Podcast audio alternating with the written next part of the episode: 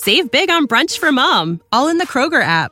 Get 16 ounce packs of flavorful Angus 90% lean ground sirloin for $4.99 each with a digital coupon. Then buy two get two free on 12 packs of delicious Coca Cola, Pepsi, or 7UP, all with your card.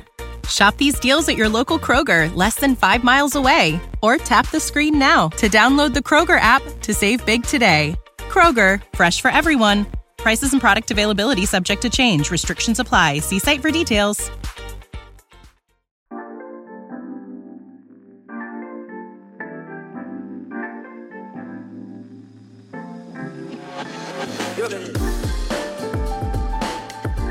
Welcome to Backstory Song. I'm your host, Doug Burke, and today we're here with Davy Allen of the band Davy Allen and the Midnights. Davy Allen is a Los Angeles based touring musician with the Rock and Roll Hall of Famer Eric Burdon and the Animals. Unable to control his personal creative instincts and surrounded by fantastic Los Angeles session musicians, Davy formed Davy and the Midnights and began writing and arranging songs for the band to perform. He combines traditional country, blues, and psychedelia to create an electric highway sound in the vein of Gram Parsons, J.J. Cale, and the Grateful Dead.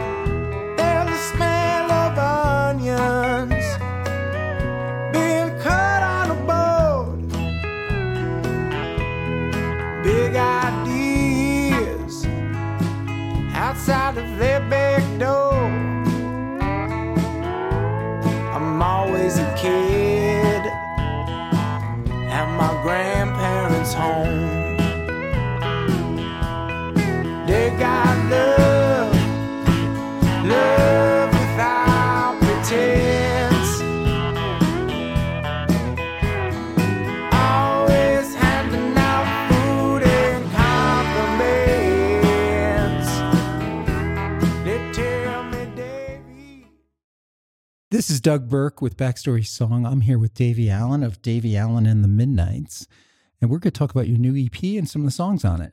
Sounds great. So, first off, why did you become a songwriter?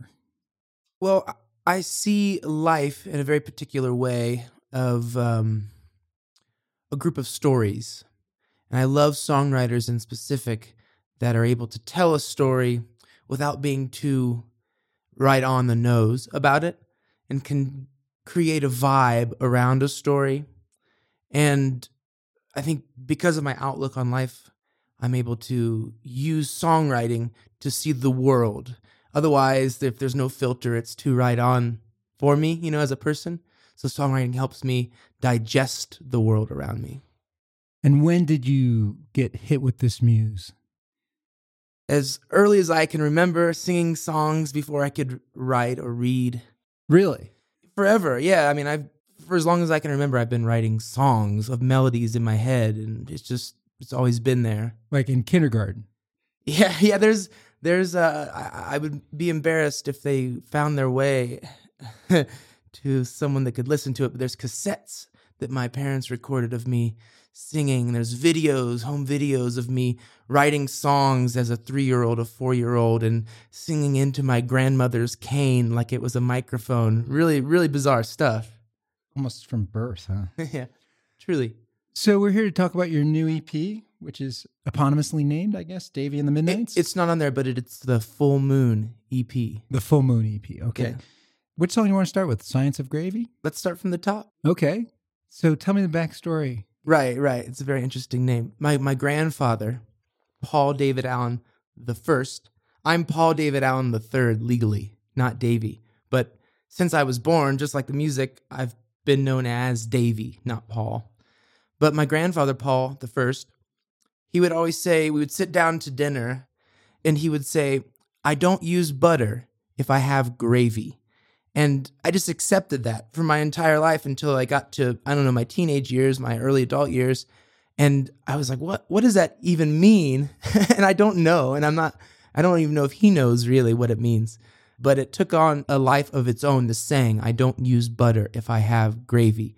So, as a way to honor my grandparents, who I love very, very much and were very important to me growing up, I wrote this song for them. And it's kind of, it's about my grandfather, but it's more about them as a couple, my grandparents, and their relationship. And the first verse is a their routine that I remember as a child was my grandfather, who was still working at the time, would get up at three o'clock, three thirty in the morning, and my grandmother would be up right before him cooking sausage, cooking eggs, getting breakfast ready, getting his lunch ready, and he would leave as a truck driver and he would drive to Chicago, which is two and a half, three hour drive, and he would drive back and maybe do that two or three times a day. And that was their routine. And that's basically what the first verse is about. So you grew up in Indiana. Were they in Indiana as well? Still are. Yeah. Okay. Yeah. Northwest Indiana. Northwest. What what what town is that? It's Monticello. Okay. It's Monticello. And it's even people who founded it named it after Thomas Jefferson's home, Monticello, his estate. But for some reason, I don't know if it's the dialect or whatever, but it's Monticello. Yeah. So Monticello is two and a half hours from Chicago, and your grandpa would run a rig. Yep. A sixteen wheeler. Yep. Eighteen wheeler. Sorry. Yeah. Up there and back, hauled for a company called, he worked for many different companies, worked as a private driver, you know, he was working independently. But then when I was born and he was his last years of work, he was working for Landis Plastics.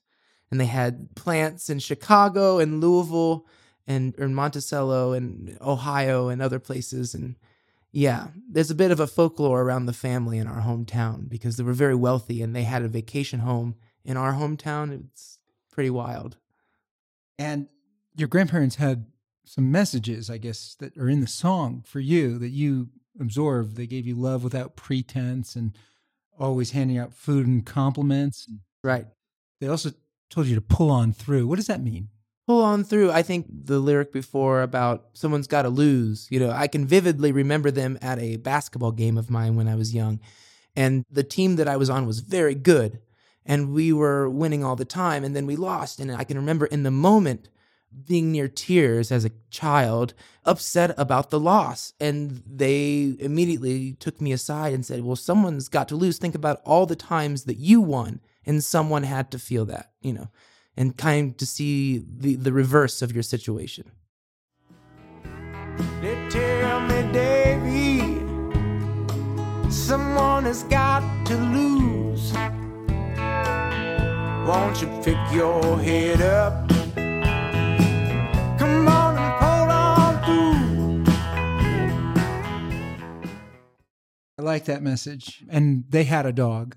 yeah they sure did And what was the dog's name? chloe And that that didn't make it to the song. You left it anonymous. Is that right? Uh, yeah, yeah. It, initially, I think it did have the dog's specific name, but I think it's easier for people to wrap their own situations and hang their hat on it if it's more anonymous. And what kind of dog was that? Uh, Shar-Pei. Oh, really? Yeah. And so this is a note to your grandparents. And tell me about the like. How did the song come to you, and how fast did you write it? Did you? I think it started as a um a project. Some of my songs come to me right away, and they're written in a matter of minutes. This one was more over weeks. I was writing a verse here and a verse there, and it got up to seven or eight verses. And I took it down to I think the song that version has three or four. I have a more uh, just a, a few years old version that had four or five verses. So it's got to the core of it now over, I guess, years. Yeah, still reworking it. And you're a multi instrumentalist. That's correct. What do you play on this song? On this track, I play guitar, and I think that's it. There's a piano in it at some point that it's very low in the mix. I think I played that as well. And so tell me about the production. Where did you record this? Recorded at uh, a studio that we're a part of in El Segundo, California. It's in a very interesting part of the town because the town's going through a lot of changes currently with the housing the way that it is in Southern California. And this kind of overlooked portion of the town where it's a lot of industry and warehouses has kind of become an interesting place for breweries and people who are moving from out of town. And our studio that we're a part of is kind of the standalone little cottage amongst all of these buildings and industry. And we're right next to an oil refinery, and over just a quarter of the mile is the LAX airport, and kind of in a really weird spot. And so this is you and your band, no session musicians? No session musicians. Tell me about your band. Yeah. Five of us total on the record. Corey Dawson on bass. On that particular track, we have a few drummers that we use because of schedules and thankfully people's success. We're able to go through different drummers. On that track, it's Dustin Kester, who I also play with in Eric Burdon's band, and we're both from Indiana. And you found yourself in LA. Yeah, yeah. And this is Eric Burden and the Animals. You guys Correct, are the yeah. backing band for we're him the, on we're the tour. backing, yeah, Oh. yeah, yeah. And in the studio if anything ever gets released, but maybe not. Science of gravy. What's the science of gravy? Don't use butter with your gravy. don't use butter if you have gravy. Or I don't use butter if I have gravy. It's, I don't even think it's not even telling someone they should or shouldn't. It's just saying it's a it's a matter of fact. I don't use butter if I have gravy. That's the type of person that I am. I think that's the declaration. Well, I like the language of the song. I, I like the onions uh, being cut on a board. You, know, you can almost smell it in- Uh-huh. in the song. You can smell the food from your grandmother and grandpa heading off to Chicago. What else do you want to say about Science of Gravy? I don't know. I, I, I, the song is so near and dear to me. It's hard to even perform sometimes if I'm in a particular mood without getting emotional about it because it is such a, a love letter to my grandparents and to how thankful I I am for them in my life. How did they react the first time you played it to them? Yeah, my grandfather. I don't. I think it was this time. He has a hard time. I think showing his emotion in a more overt way. I think he pretended like he had a cramp in his leg and left the room or something. You know? So he could cry in Yeah. I think so. Yeah, yeah, that was what I got from it. So I know it meant a lot to him. He and he mentions it. You know, He mentions it now. Can, does he ever ask for the song? Could you play Science of Gravy Uh, for me? he, he, he, he asks, "Oh, you know, how, how's it doing? Do people like it? You know, he's interested in the song. Like, is it a good song? Because he appreciates it on a particular level, and I think that he wants to know that other people appreciated it as well. Do they come to your shows? When we're in Indiana and the setting is right, yes, they show their support. Is there a, a venue in Monticello that you play? oddly enough, there's a couple. It, it's a small town, 5,000 people, because it's on a lake and near Chicago on any given weekend, there can be 75,000 people, 100,000 people there in the area. And so there's Indiana Beach, which unfortunately, after 94 years, just a month ago, closed. But it was a gas gig before the interstate system, Highway 421, from Chicago to Indianapolis. And in the 60s, before bands started to play in theaters, they had Janis Joplin, The Who, the Yardbirds come through and play our small little town. So there's a rich history of music there. So when I was growing up, I would play at Indiana Beach in the Sky, or not the Sky Room, but the Roof Garden Lounge.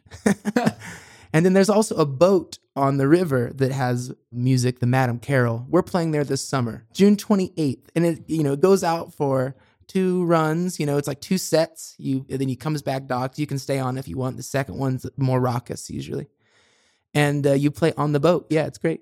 Oh, maybe your grandparents will take that trip with you. I hope so. Sick of being upsold at gyms? My guy, you're currently a base member. For $90 more, I can upgrade you to our Shred membership. For $130 more, you'll be a Swole member. And for just $300 more, you'll reach Sweat Platinum. At Planet Fitness, you'll get energy without the upsell. Never pushy, always free fitness training and equipment for every workout. It's fitness that fits your budget. Join Planet Fitness for just $1 down and $10 a month. Cancel anytime. Deal ends Friday, May 10th. See Home Club for details. One, two, three, one, two.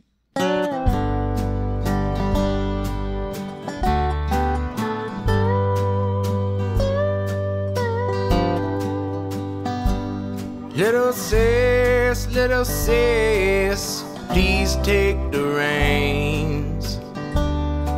My body is weary, but the band still must play. Little sis, little sis, how far we must go. How many more songs left in this show? Little sis, little sis, I remember it well. The night that I threw all my chips down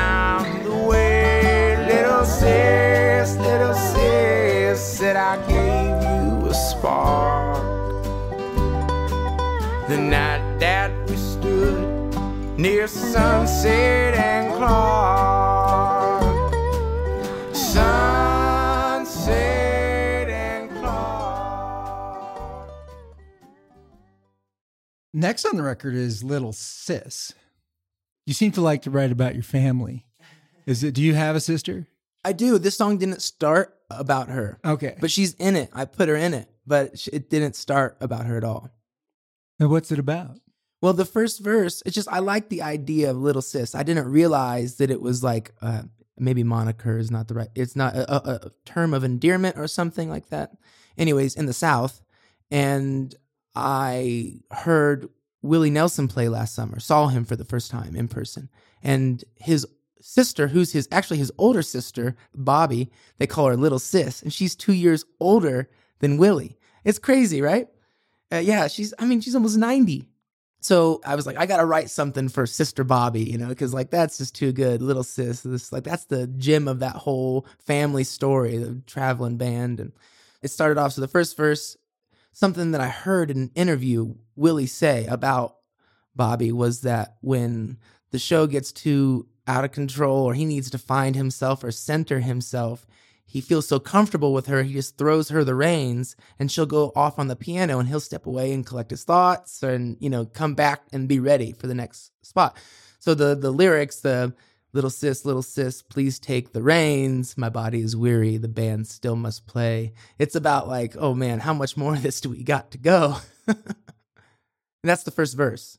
So this is about Willie Nelson's older sister, Yeah, yeah, little sis. little sis Bobbie. Yeah, yeah. Oh, no kidding. I would never would have guessed that. That's amazing. Yeah. Well, the first verse. And then the second verse is a different little sis. Little sis, little sis, I remember it well. The night that I threw all my chips down the way. Little sis, little sis, said I gave you a spark.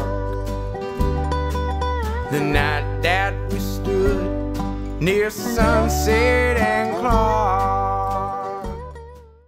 The second verse is Miley Cyrus, who also her family as like a term of endearment. I don't know what, what we would call that. Like, um, oh well, little sis. They call her little sis in the family. And I have a very particular Miley Cyrus story that's the verse. I had first moved to Los Angeles. I had kind of a small little deal with a person who owned a small recording studio, a nice recording studio in LA, and he was pretty much financing my releases. We released uh, an EP and we had the release party at the Viper Room. One of my friends, another guy who plays with me in the Eric Burdon band, Johnzo, he did a song with Miley a few years back, a Bob Dylan cover, You're Gonna Make Me Lonesome When You Go. And they have a relationship and they're close. And so he invited her to the release party because his band was also releasing some music. I was releasing music. It was just a new LA experience for me. I hadn't been there very This long. first time at the Viper Room? First time at the Viper Room, you know, and then the curtain opens up at the Viper Room, and uh, it's Miley Cyrus like sitting right there the whole show. I was just having the time of my life, no worries. I felt like I had, you know, done the whole thing. And outside, she came up to me and just, you know, came up and said, wanted to show how much she appreciated the music. And it was a cool moment. Like she made that moment happen. So it made me feel good that I didn't have to search anybody out, you know? So it was cool. And so, did you find out that night that she was called Little Sis? And you're you're like, oh, that's the second verse of my song. No, or like, well, like, when did it yeah. come to you? That the song came years later. seven years, six years later. But I knew through conversation with about Miley that the family called her little sis. And so tell me about the verse that's about Miley Cyrus here.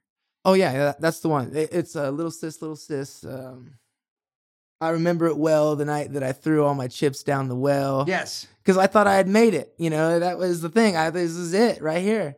I wrote that down. Chips down the well. What does that mean? Chips. I, I don't know. The imagery to me is uh, that I'm I'm I'm I'm all in on this thing. Like I know I'm I'm going to be staying here. This is my life. I'm accepting this as my life. Uh-huh. And you talk about Sunset and Clark, and I was like, "Is that Los Angeles? He's from Indiana, uh, but the Viper Room is on Sunset and Clark." Yeah, I think Clark might be on the other end of the street because we were smoking weed or something like Uh-huh. that. And we were just down from it, but, but not right in front of the club. But yeah, right in that area. Yeah. And are there any other little sisters in this yeah. song? So the, Okay. the last the last verse is my little sis. That's Okay. The, that's the thing. Yeah. Yeah. My little So sis. seven years sis. later, you said, "All right, I got Willie Nelson's older sister. Yeah, yeah. I got Miley Cyrus. Who else can I come up with for the third yeah, verse?" Yeah, and my little sister, Carrie Lynn, Carrie Lynn Allen. Yep. We were close in age, year and a half apart. People always thought we were twins. We look so much Yes, alike. they call that Irish twins. Irish twins. Is that right? Yes, I've never heard that yeah, before. Yeah, yeah, Irish twins. Okay. I'll, I'll have to tell her about I that. have an Irish twin. Uh-huh. She's 16 months younger than I am. Uh huh. She calls herself the accident. Oh, is that is that because of, she, she calls her the, the accident? accident. Oh, okay. Does that have to do with like contraception and is that the yeah, Irish yeah, part? yeah, oh, okay, okay, yeah, yeah. okay. It's like you just had a baby, and now you're having Right, another one right, for right, goodness right. sake. You know. Oh man. Yeah, totally get that. Yeah, so my little sister yeah, she she still lives in Indiana. It's tough being away from family because I don't have any other family that my wife, my my wife now, you know, she's my family in California, but otherwise my family is far away. I think that's what I was trying to communicate in that verse is that no matter whether I'm there or here, trouble's going to find you. And I think if you hold close to the ties of your family, knowing your family, even if you are far away, that you can still be with those people in the times of need. Little sis, little sis, how far I'd go while you remain closer to home. Little sis,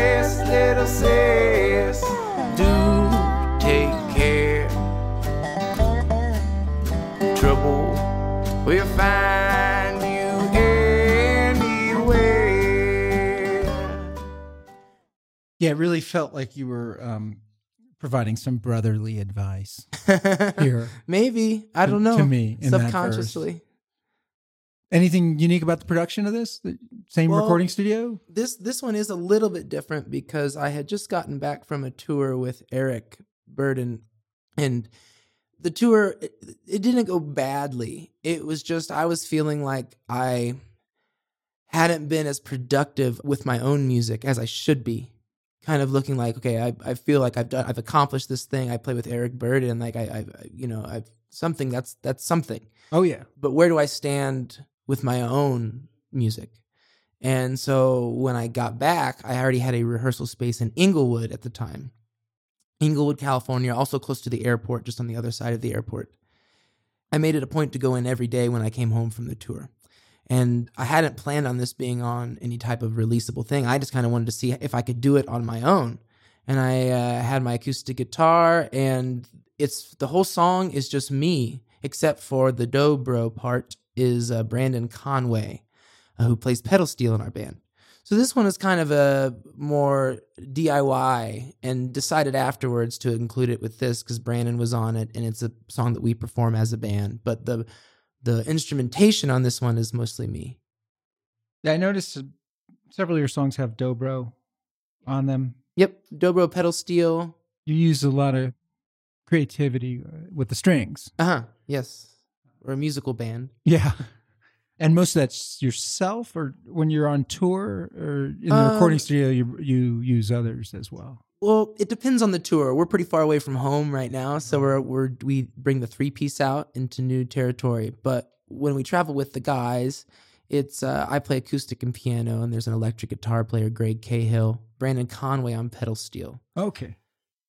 So this is a stripped down show that I saw, That correct? Yes. Yeah. and your bass player's wearing a dress, like That's- Perry yeah. Farrell style. Yeah, I, I'm. I don't know that reference. Perry Perry Farrell from uh, uh, Jane's Addiction. He, Oh, wear, he wears a right? dress on stage. Oh, that's right. Oh, yeah, yeah, yeah, yeah, he does. yeah, he is. Oh, oh, yeah, and yeah, you know, his name came up recently. My friend Nick Mayberry, He great in LA, guitar player. He he plays with what's his name again? Jane's. Addiction, Perry Farrell. Perry, yeah, yeah.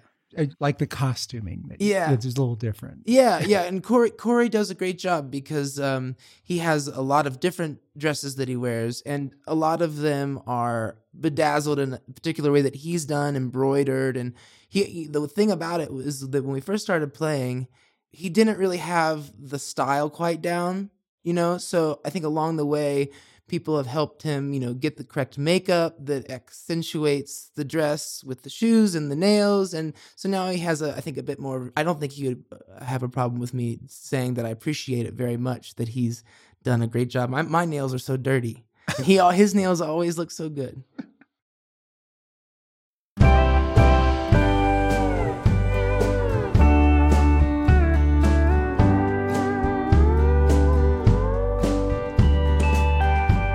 I'm star for starlight. And I can't find you my peace of mind.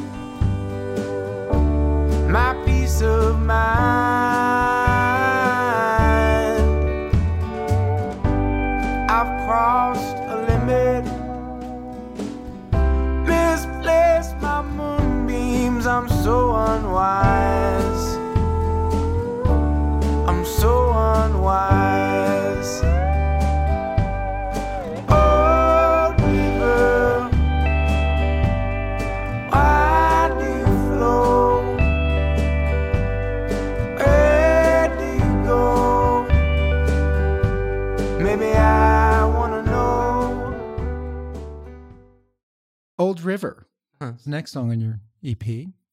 Yeah, also about the river I grew up on in Monticello. It's technically a lake. There were two dams that were put into the area in the 1920s. The Oakdale Dam was later. The Norway Dam, which I grew up near, uh, made a lake out of the Tippecanoe River, and they call it Lake Shafer Lake, and later became Lake Shafer.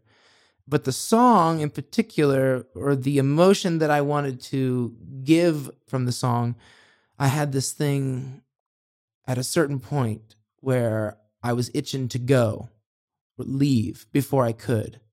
And I knew geographically that the water that was coming right by my room would flow into the Wabash River, into the Ohio River, into the Mississippi River, and all the way to the Gulf of Mexico. And if I wanted to, I could get in a canoe or a kayak and you know have to get out and go around, but I could if I really wanted to, I could do it. And for some reason that provided some comfort for whatever reason.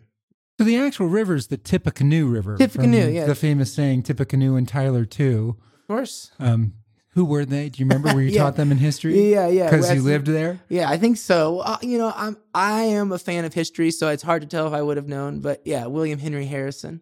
He's a there's a a battleground near where we grew up, in between our town and Lafayette, which is the next big town where Purdue University is in West Lafayette, and it's called Battleground. It's a town, and it's the Battle of Tippecanoe. And William Henry Harrison was kind of like the hero of the battle. Ran for president as uh, he was like the average Joe type of guy. He'd go around and he'd have a drink with you, old tip. But then he gave the longest inauguration speech in history and died of pneumonia a month later. So also the shortest presidency, I think. That's what he's famous for. Yeah, yeah. Tippecanoe and Tyler too. And this river is Tippecanoe, named, and Yeah. and that was named after some general in the war. Or who's Uh, Tippecanoe? There's Tippecanoe River, which flows up to. Oh, um, that sounds like an Indian word. It is. Okay. It's the Tippecanoe River. I believe it's the Potawatomi Indians. Uh, that may be wrong, but but there is um, it's actually really dark history and it's embarrassing. But it's the tribe that lived near the mouth of the Tippecanoe River were kind of rounded up and marched to Kansas at one point. So the Cherokee Indians have the Trail of Tears, and the Potawatomi Indians have the Trail of Death that comes right through that area along that river. And is that in the song? Because it's not one of your more upbeat songs. No, it's not. I have a song that's not on this record that is about that particular um, incident. But this one is is more of uh, it's slower, but I think the the language is more positive. Right. The old river is telling you what? It's a way to get out of Monticello? Uh, Because it can get you to the Gulf of Mexico no, if I you mean, keep that, going? That was the that was the kind of the surface level thing, but I, I think that uh, uh, solace and, and to put me in my place and to show that to look at the river and to see how it erodes and see how it just constantly goes and nothing's going to stop that, you know, or it'd be it's difficult. I, I live next to the dam, so. But the idea of being able to push through and to move on and things naturally move, to not feel I was wrong in, in my thinking. Some lines really caught my attention. Oh, blind forgiveness. Yeah. I've learned to lie. I think it's a Midwestern thing, maybe. Sometimes you repress your feelings as to not offend someone, and it ends up making the situation more difficult, and you're lying to them and you're lying to yourself. And yeah, blind forgiveness. What have you taught me to to to, to just to forgive blindly? It's I, mean I grew up in a religious household, and we were always taught to forgive, and that's a very important thing and a very important process of asking for forgiveness and receiving forgiveness. And it was always like you can have pride and humility. I think it was a race to, to forgive, and that's not how that process is works in a healthy way, in my opinion. And so I think that as I grow, as we all grow, I'm looking back and thinking, well, it's it's not a race to forgiveness. You, it's good to to step back and see how does this thing affect me? How do I go forward in a relationship if it's with another person or or whatever? You know, how do you reconcile it within yourself? And that's not always the quickest thing to do, or it's not the most healthy thing to do it quickly. And later in the song, you say, I believe in madness. Yeah. I believe in madness. You believe in mercy. It takes all kinds. It takes all kinds. I believe in madness. You believe in mercy. And it takes all kinds. I realize that my, I don't know if it's a philosophy, but my life choices are done more in a short term viewpoint, you know, compared to other, my, my peers, people I grew up with, and things like that. And I think the mercy is uh, I'm not for sure what that meant now. I know it means it, it, it, for me now. It talks about the thing we were just talking about, the blind forgiveness. But my madness is just different, and it's okay to be different, and it takes all kinds. We have to live with one another. The last chorus is different from the other choruses, and it's um, You've been by my side, given hope in disguise, your watery flow. And I always really like that that line right there. That just makes me smile when we finish the song. I just like the way it flows together. Really nice. Beautiful song.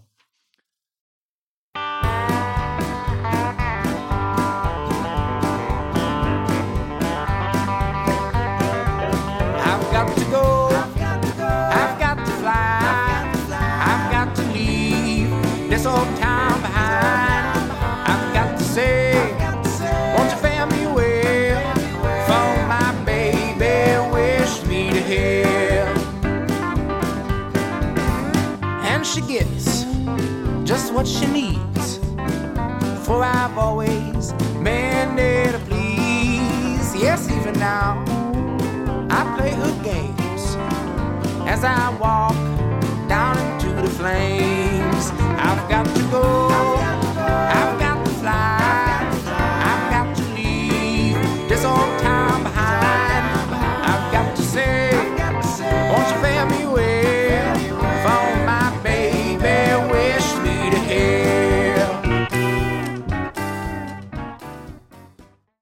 Of my favorite songs, I saw you finish your show with Wish Me to Hell. Yeah. It's a great closing song. I think probably in your set list you might keep it there or or Generally. Generally. Yeah. It didn't used to be that. We used to close with a different one. In the last six months or so, that's become our closer. I guess this is a breakup song or Oh, yeah. I was in Indiana living, and had a relationship uh, that went south rather quickly, rather Pretty far south. pretty far south, and unexpectedly, you know, it caught me off guard, swept me off my feet a bit, and it, and it worked out in a particular way. It was the best thing that could possibly happen to me. And I didn't see it that way at the time. It's funny how things appear with distance, but yeah, I've got to go. I've got to fly. That's how I knew, like immediately when it happened and before my feet had even hit the ground when they got swept out, I knew I was ready for a new lease on life. And it was provided to me by my lovely wife, Abigail. Now we're married, but she was moving to California and we went on a few dates and she said, Hey, I, I've got to go. And I was like, Well, I'm just going to come along. You know, this sounds great if you don't mind. So that's how my life in California started. Yeah, I got to go. I got to fly too. Hop on that airplane with her, huh? Yeah, or did yeah. you drive cross country? Let's see. Well, she went out first. She, so I, cause like, you know, I wasn't prepared to go just that quick. So she lived in West Hollywood with family, with her brother-in-law, my now brother-in-law and, and sister-in-law. I stayed in Indiana for the summer and I played piano at the amusement park across the lake. I canoed over and took a little songbook and played in the lounge and played in the uh, dining room. And a few months then that fall, I drove out. We didn't actually, we didn't have a car at first. I flew back, got a car, and drove it out. so, wish me to hell. You break up with this girl. I guess this girl breaks up with you. I'm not sure exactly how. So, it's mutual. I may have been drinking heavily, you know, in the moment. when does the song come to you after the breakup? uh, yeah, yeah. Well, I, I was really against it because she said something that just really pissed me off. That something like, oh, maybe you can just write a song about the whole thing and get over it. And I was like, well, that is just so rotten to say. So I didn't, you know, for a long time. I think I had been in California a few years and then kind of was like, wait, well, now it's time to write it. you, Yeah. you couldn't do it because she told you to do it. exactly, but now exactly, you yeah. get it. And did, does she, have you seen her? Does she know this song's No, about her? No, Oh, she, she mean, does she- now. That's funny. Yeah. I just like how upbeat this song is, and and uh, I like the way your your bass player like jumps around the stage. oh yeah. Yeah, that's the one. Any gas left in the tank, you put it you put it right there. Yeah. Tell me about the song. Tell, tell me about the music. Oh, the song. music music wise. Oh yeah. Well, the instrumentation. This is like especially when we you saw us as the three piece, but when we have the full band for the release and for when we do our California tours, it's uh like a pedal steel and electric guitar jam. You know, it goes back and forth. It's high energy, and Brandon on pedal steel and Greg Cahill on electric guitar. The song initially didn't have this middle section, but at a live show, I think maybe at Pappy and Harriet's one time, we were just trying to extend it to let the party keep going, and we kind of got into this really cool walk down, walk up situation. And then eventually in the rehearsal studio, we put this kind of and it's like really high energy and really fun. And and in the live show, especially with the pedal steel and the electric, it's just like whew, the roof blows off. What would you call your style of music? What, what category? Every artist hates to be categorized, and so maybe it's not fair. Like it's okay if you want to use twenty different labels here. You know, when you describe your sound that, that you're going for on your music, First and foremost, from my perspective, it's a singer songwriter Americana band because these are songs that I'm mostly writing and bringing to the table, and then these guys, these amazing musicians, play and make it to the next level. You know, I have this song mostly written, but they're adding instrumental parts like the "Wish Me to Hell" breakdown like that. Now I've forgotten the question. Sorry. no, no, what, the category of song, Americana. Oh, yeah. good. That's kind of where I would put you. Yeah, yeah, because sometimes we're folk. you know? sometimes country, sometimes some- country. and definitely some rock. Yeah, and it's Classic not- rock, too, Classic rock, you know. definitely. Oh yeah, definitely. I call that Canadian rock. Canadian I don't know why. Because it came from Neil Young. I and- just, this is like, yeah, I guess so. I, this is the vibe Joni- I get.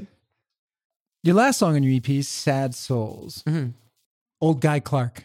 Yeah, You grew up listening to him. not really. No, no, no, no, no. I didn't. I didn't grow up listening to him. I think I was uh, a teenager, and there was a record store I used to go to, J and L Records. I think the name is in West Lafayette, Indiana. J and L.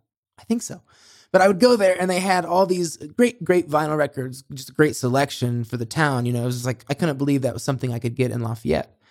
And when I would go, there was a DVD section, and I the Heart-Worn Highways DVD, which was a Townes Van Zandt thing, and that's how I discovered Guy Clark through Townes. I knew about Townes, then discovered Guy and Susanna, and then started listening to his music as like in my twenties, mid twenties, I'd say. And did he inspire the sad souls? Not necessarily. I think that's kind of the the point of the song is to say that sad songs and sad souls and people that are sad, there's this idea that these people are not enjoying life to the fullest or something. That combined with our mental health crisis in the United States and the world, it's important that we recognize our sadness and release and remove the stigma of being sad because I think a, a level person is sad and also happy. And if you're sad, you can enjoy the happy times more. And fake happiness is not true happiness. And putting on a face and putting on a makeup and for all this, not little makeup, but putting on a face. We all do it to an extent, but it's not healthy to live your entire life like that. This song is one that your religious foundation comes through in the line, let's join in this communion. It's funny, when I wrote it, it wasn't intentional. It just seemed to fit. And then it, as I listened to the song and as the song morphed, and I think there was a different verse and a rewrite here and there, I was like, oh wow, this, this has got some serious religious overtones. It goes back to I grew up playing in the church. I like from 15, 16 years old, I was leading the band, the choir, and, and doing that. What was the name of the church? Lake Shafer Christian Center. Uh, it's the First Assemblies of God, Pentecostal, Acts chapter 2 believing, gifts of the Holy Spirit, speaking in tongues, dancing in the aisle. Oh, yeah. Get out. Hey, come on. The whole thing. Sounds good. Oh, Sounds Oh, like a good show. It's a great show. and you know, that's and that's kind of where I learned the arc of a show and how do you entertain people and how to keep people's attention to do it without, you know, hopefully without them knowing about it. And I just said this recently to someone else, but like as I've grown in that, I, there's an added responsibility when people come to you. And that's the point of we were talking about is that the sad souls, people are coming and wanting to be filled. People generally that I've found, they come to a show and they want to experience and they want to be filled up with something. We are giving them something and then they give it back to us. And it can happen multiple times within the show, this transference of energy. But I find it it's our responsibility to put out good vibrations in this transference of energy because it happens.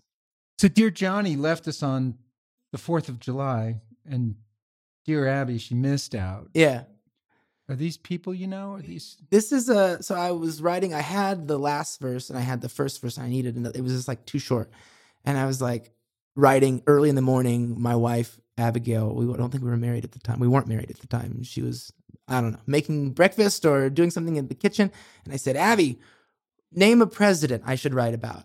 And she said uh, John Adams. So it's John Adams. It's about John. I don't know if he's a sad soul or not. This this verse is kind of like I don't know how it fits in exactly, but it's you, people can hang their hat on. Well, he left on the 4th of July. That's a sad story, Well, right? yeah, yeah, yeah, he did. He died on the fourth of He July. did. I didn't know that. And uh, he died, and his wife tried to make it back. And Oh, Abby. Abigail, Abigail Adams, Adams. tried to make it back before he passed, and it was rather quick. And she didn't make it back. She not in time before he passed. Oh, that's what that's about. Okay. yeah. So I wrote it, you know, real quick. It was just like that, and that was the verse. There we go. I was thinking it was Dear Abby from the column. Well, then once I wrote it, then I was like, okay, this works because Dear John, like it's a Dear John letter or something, and Dear Abby, the columnist. Yeah, exactly. That's funny. And then I like that you go into a guitar break. You don't actually have a break in the song, right? Or No, it's just a guitar break. Yeah, yeah. It's just the chorus progression again, repeated a few times, and live we build it up, build it up, build it up, build it up, build it up. Usually, when Greg's playing guitar, oh, he rips on that one. Yeah, that musical break was definitely for his guitar. When you write the song, do you like guitar break and just like or just- Sometimes. or do you actually write the breakout on your guitar? No, not. I might have a line Uh-huh. that or like a little lick that I have, and it's happened that I'll bring the lick, and then you know immediately within a minute the dudes are playing something way cooler that I could never even begin to play. So They're uh, so good, huh? Yeah. Oh, they're this amazing. They're the top notch LA session musicians. I would put them up against any other dudes around. Yeah, no doubt. Uh, Eric Burdon won't play with any amateurs. I know that. And you're drinking table wine from a big old jug at the end. Uh, Mhm. Yeah. That's um, the drummer, Mike Sanson, and myself. We lived in Indianapolis. At the time, we were pretty dirt poor. And that's all we could afford was to get the big Carlo Rossi jug. And we'd sit on our porch just to pass the time, maybe pick a little guitar and pass this big old jug around. You know? On Broad Ripple Street. Oh, it's, it's, it's, it's off of Broad Ripple Avenue. Broad We- Ripple Avenue. Yeah, yeah. We were on. That's a great name. Yeah, yeah, isn't it? we lived in like South Broad Ripple. It's like a little village within Indianapolis. And uh, yeah, we lived on Carrollton Avenue. Anything else you want to talk about on Sad Souls? Well, the studio work, yeah, that one's that one's interesting because we had decided to do this EP a few months back, and Old River as well will go along with the Sad Soul thing. Is that we recorded Science of Gravy, we recorded Wish Me to Hell, Little Sis, that I brought to the table that I had done on my own with Brandon, and it was like, okay, this is like looking like an EP. And it's like, what else we got? And I got went through the computer of things that we had recorded, demos we had recorded over the last two or three years. And that Sad Souls and Old River were demos we had done at our old space in El Segundo, or rather in Inglewood. And I was like, I think we can salvage these. I'll put a new vocal on them and we'll do a nicer acoustic thing. And that's what it is. It was like two years old on the production. And it's Mike on the drums, Mike Sanson on the drums. And also that last verse, the broad ripple sitting on the porch. I really like Kurt Vonnegut, and he's like used to live in that neighborhood and Get out. and used to drink supposedly as the legend goes drink at the uh, red key which is a bar on broad ripple or no on college avenue i'm sorry on college avenue i feel like a connoisseur of bars and the red key is one of my favorite of all time it's great In Indianapolis. That's the place Yep. to go. yep they got rules no uh, jackets on the back of your chair there's no jukebox while euchre's being played and uh, the, no moving the furniture either The Euchre's like Bob Uecker? What's Eu- Euchre? Euchre is a Oh, Euchre's it's a card It's a game card. It's like a in- very. Indiana, yeah, Very yeah, Indiana yeah, thing. Yeah, yeah, yeah. Midwest, yeah, So you can't play the jukebox while people are playing euchre? yeah. No, the- you have to talk while you're playing euchre? this is just. I, I think just so. it's a serious I- game, I you gotta it's a- I'm concentrate. not for sure. When I I know the gentleman is passed on, but the owner of the bar when I was there was in his 90s, I think, and he was coming in and having euchre games during the day. And I was a musician, w- w- you know, so I'd be in there during the day playing the piano. They have a piano. You're used to at least. You know, I'd play jukebox, and then whenever he was ready to play, they'd come in and be like, "Turn it off." And the bartender would have to remind me, like, "Hey, it's euchre today." That's a great story. Well, I got to thank you, Davey Allen from the band Davey and the Midnights. How'd you come up with the name? we had a couple ideas floating around, just people, um, Davy and this, and I can't remember all the ideas, but that one was just the one that I thought was like, okay, that's the one. Later on, we found out there was uh, Bobby in the Midnights, Bobby Weir from the Yeah, Dead. he did do that. Honestly, people are like, eh, like we, we played at Terrapin Crossroads, uh, Phil Lesh's place, yeah, on this yeah, tour You have played there. this is our third time that we played there and we always have a great time but every time someone comes up and they're like so davey and the midnights what where'd you get that from you know like and they i think baiting me for the bobby and the midnights but honestly i had i had no idea at the time but it was uh What's it like playing Phil's place there? Oh it's a blast Is it a blast? it's a blast yeah there's it's a good vibe around and uh, i think each time we've played the experience has gotten better and better Uh-huh. and, and they treat you well and i think one time we played it was like nice and sunny so we could be outside and Uh-huh. but we've mostly played in the bar not in the great room the great room is where they do the showcases and we're more traveling through town showing off what we got hopefully sell some t-shirts One day you'll make the great room. we'll see yeah, Yeah, you're we'll on your way. Yeah. Well, thank you. Thank you so much for coming. Thank you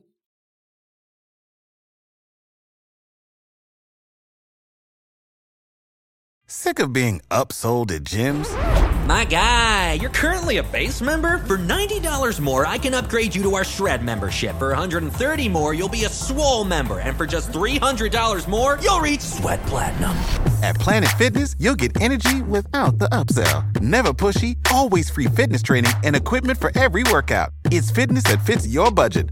Join Planet Fitness for just $1 down and $10 a month. Cancel anytime. Deal ends Friday, May 10th. See Home Club for details.